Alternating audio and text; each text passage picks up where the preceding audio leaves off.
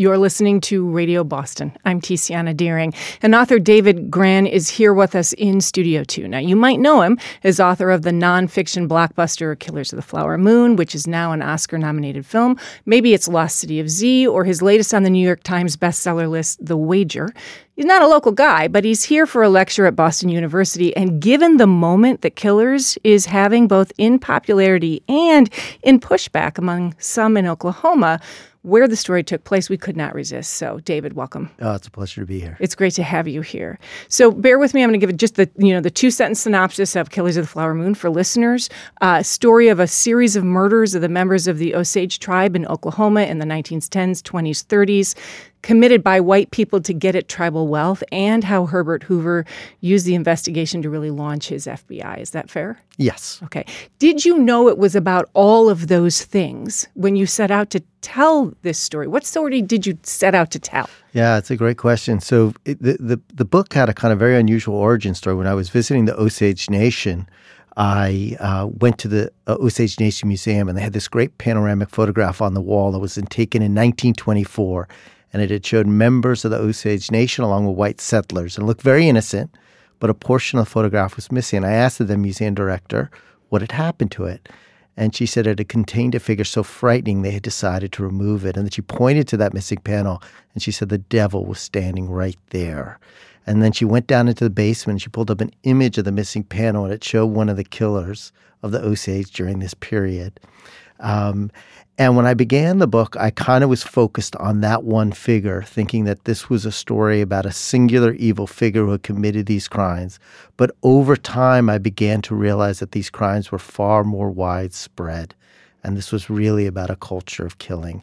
Um, so I knew some of the elements, but over time, over a five year research project, what the book was about would change and grow and to be honest, become far more unsettling and more disturbing than when I had begun. So I appreciate that sort of, especially the unsettling and disturbing, because it does get more and more. Just the sheer scope of the number of people who were murdered exactly. in the Osage tribe uh, is stunning. You know, 24 that we know of. Um, but I'm going to say this right now. You may be trying to avoid spoilers. I am not going to. You could spoil. okay. Spoil away. okay, especially because this is a piece of our history, yeah. and that's where I want to go next. So I'm looking for a, a particular spe- piece of sound that I want to play here.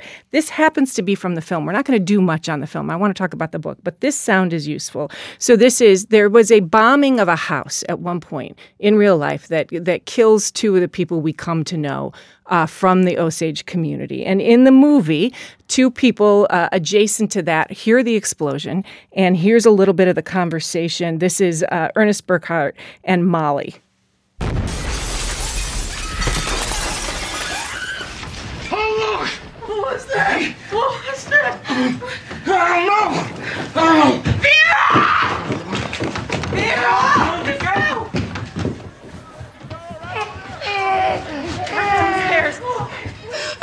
like Tulsa. Oh, it's just like Tulsa. Whose house is it? Whose house is it? It's Rita's. Now, Leonardo DiCaprio there with Lily Gladstone, who plays Molly, who is sort of the heartbeat in a lot of ways of this story.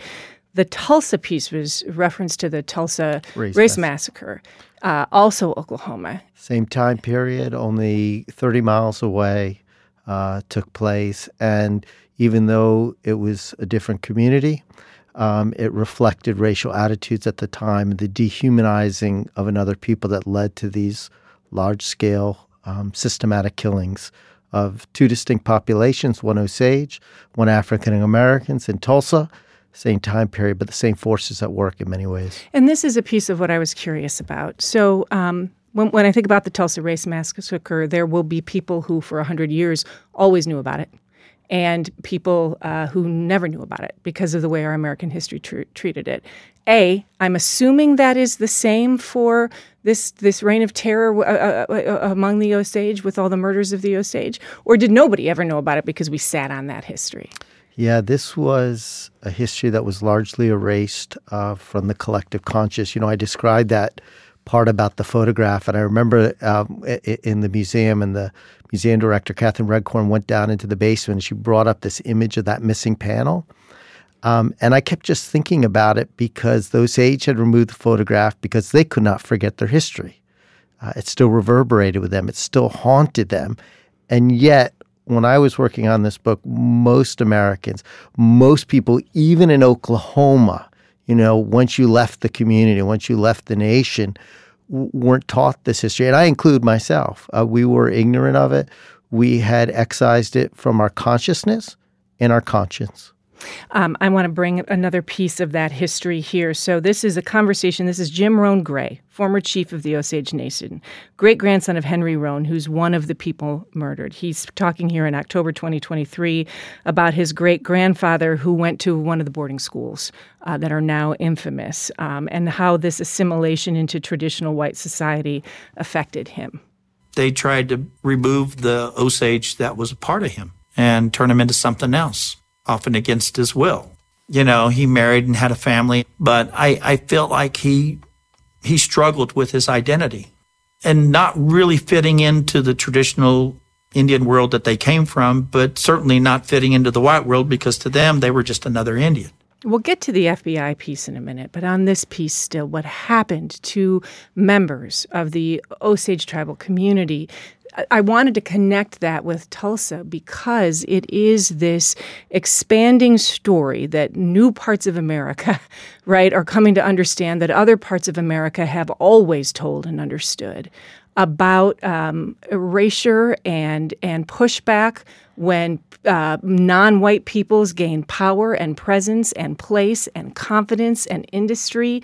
The Osage had money because they had uh, created this brilliant uh, negotiation of land rights underground that regardless of what was happening back and forth, and there was a lot, as we know, between the U.S. and tribes about surface land, they owned what was underneath, and there was oil underneath. And there was oil. Some of the, at that time, some of the largest deposits then ever discovered in the United States.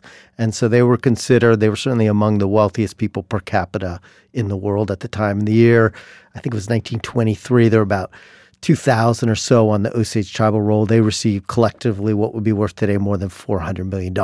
And that belied these longstanding stereotypes of Native Americans. You'd have reporters heading out to Osage County to regale the readers with these very sensationalist racist stories about the Osage. And what was so crazy was that members of Congress would hold these hearings for hours at a time debating what are we going to do about the Osage with all their money. And they went so far as to pass legislation requiring many Osage to have white guardians to manage their fortune. Fiscal guardians. I mean, yes. literally saying somebody else needs to be responsible for your money because you can't be. Yes, exactly. And it was not a system that was abstractly racist. It was literally racist. It was based on the quantum of Osage blood. So if you were a half blooded or full blooded Osage, you were deemed quote unquote incompetent and you were given one of these guardians who would suddenly you could be the chief of a nation and you were suddenly being told whether you could get this car or whether you get that toothpaste at the corner store. And not only was it racist it also ushered in one of the largest state and federally sanctioned criminal enterprises as many of the guardians began to steal millions and millions of dollars from the osage and to put that in perspective new york times reporter uh, and i think you have this in the book in 1924 a family of four who were all on the allotment roll earned $52800 uh, Uh, in those years dollars, which today would be equivalent to about eight hundred eighty-one thousand sixty-nine dollars exactly. today. All right, so let's go to the other side of this. And I, I said Herbert Hoover, which I do yes, sometimes. Edgar, yes, yes, I did. Edgar I was going to correct you, but I let it go. Yes, that's really kind of you. J. Edgar Hoover. That's right. That's right. There were a few Hoovers. There were a few Hoovers at the same time. Yes, and we're not even doing the vacuum ones. So, so we look now at the other side of this story and the book. And for for listeners who are curious, this is one of the differences between the film and the book. This is a two, I think of it as two wings of this book, right? there's two pieces to this story in the book, and the other is the emergence of the FBI. It's not like it didn't really exist before, or J. Edgar Hoover, Hoover wasn't a person before, but there really is sort of a, a, a, parallel story here, which I found fascinating. Now we're going to give a little sound from the film, and this is a this is a spoiler alert, right? Um, and I, am I'm, I'm not finding my cut number here for the folks in this in the uh, in the in the control room, but it's I think it's nine, and this is um, an FBI, the guy in charge of the investigation, speaking to a suspect, and I'll clarify more afterward. Ernest, you're a good man, aren't you? Yes, sir. I I suppose so. You suppose so, or, uh, are you, aren't you? I am, Charlie. I am. Seems to me your family back home, they're more of a blessing to you than your uncle, King Bill Hale. You and I both know he presents himself as a very righteous man, and that's just not who he is. He's done nothing for you, son, except make you do bad things and take advantage of you because of your disposition. Jesse Plemons playing Tom White there, the lead investigator. Leonardo DiCaprio, who originally was going to play Tom White, and then when they took the FBI piece out, went to Ernest Burkhart, who's a core figure in this. They're referring to Hale, who I'm assuming is the devil in the he picture. He was the devil, yes. Yeah. William K. Hale, who was Molly's husband, who's kind of the heart and soul, played by Lily Gladstone, married Ernest Burkhart, played by Leonardo DiCaprio. Ernest's uncle was William K. Hale, who was kind of the most powerful figure in the in that area. He was known as the king of the Osage Hills. Of course, he crusaded. He was a deputy sheriff as well, and he crusaded for what he called God-fearing souls and yet he was the devil who had orchestrated many of these killings. And, and, so Tom White, he becomes the anchor for the other piece of the story. Yes. Uh, which is how the FBI investigated it, how J. Edgar Hoover used this investigation to raise the profile of the FBI, um, and, and give us just a sentence or two about why that piece was so fascinating to you. Yeah, I mean, at that time, the Bureau was a really ragtag organization. It suffered from many of the same problems that plagued law enforcement at the time corruption, poor training. And it had very limited jurisdiction over crimes, but one of their jurisdictions was over uh, American Indian uh, reservations, which is why this case fell to him and why it became one of their first major homicide cases. Tom White eventually takes charge of investigation that had been disastrous. He's able to capture a couple of the killers. Hoover then uses that to kind of burnish uh, the FBI's reputation. Yet he very prematurely closes the case. And the book really has three pieces, yeah. and there's a third piece, that which maybe piece. we'll talk about. well, really... I'm actually trying to avoid the spoiler in the oh, third okay. piece for you. So.